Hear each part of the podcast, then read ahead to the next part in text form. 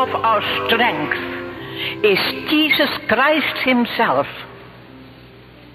And His cross shows us that we can accept suffering as a part of God's plan for this world. When I was in a concentration camp, one of the most terrible things I had to go through was that they stripped us of all our clothing. And we had to stand.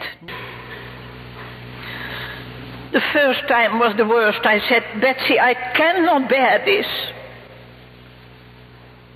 And suddenly it was as if I saw Jesus at the cross. And the Bible tells they took his garments, he hung there naked. And I knew he hung there for me, for my sins. And by my suffering, I understood a fraction of the suffering of Jesus Christ, and it made me so thankful that I could bear my suffering.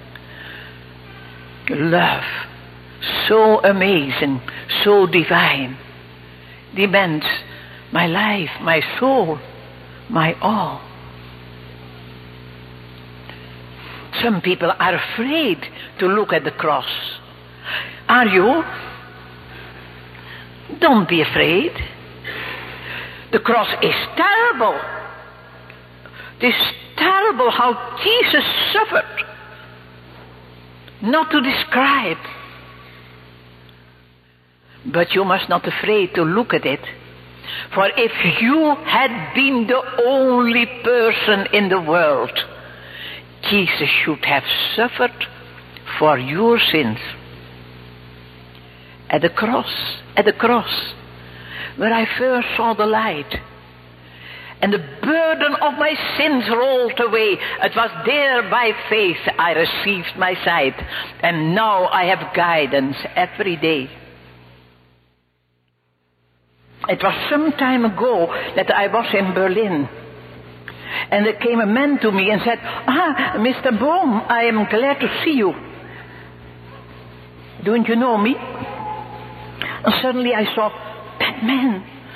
That was one of the most cruel aufsehers, guards, in the concentra- in concentration camp. And that man said, I have, I'm now a Christian. I have found the Lord Jesus. I read my Bible and I know that there is forgiveness for all the sins of the whole world, also for my sins. I have forgiveness for the cruelties I have done. But then I have asked God grace for an uh, opportunity that I could ask one of my very victims forgiveness. And Fräulein ten Boom wants him here forgiven. Will you forgive me? And I could not. I remembered the suffering of my dying sister through him. But when I saw, when I experienced that I could not forgive, suddenly I knew I myself have no forgiveness. Do you know that Jesus has said that? When you do not forgive those who have sinned against you, my heavenly Father will not forgive you your sins. And I, I knew, oh, I'm not ready for Jesus coming because I have no forgiveness for my sins. But I was not able, I could not, I could only hate him. And then I took one of these beautiful texts, one of these boundless resources, Romans 5:5. The love of God is shed abroad into our hearts through the Holy Spirit who is given to us.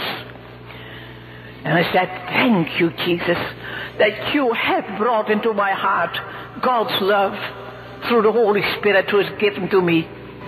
And thank you, Father, that your love is stronger than my hatred and unforgiveness.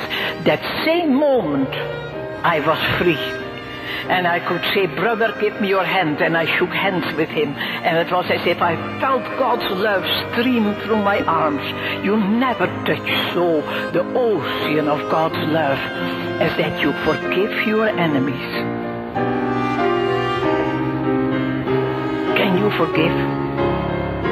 No. I can't either. But he can.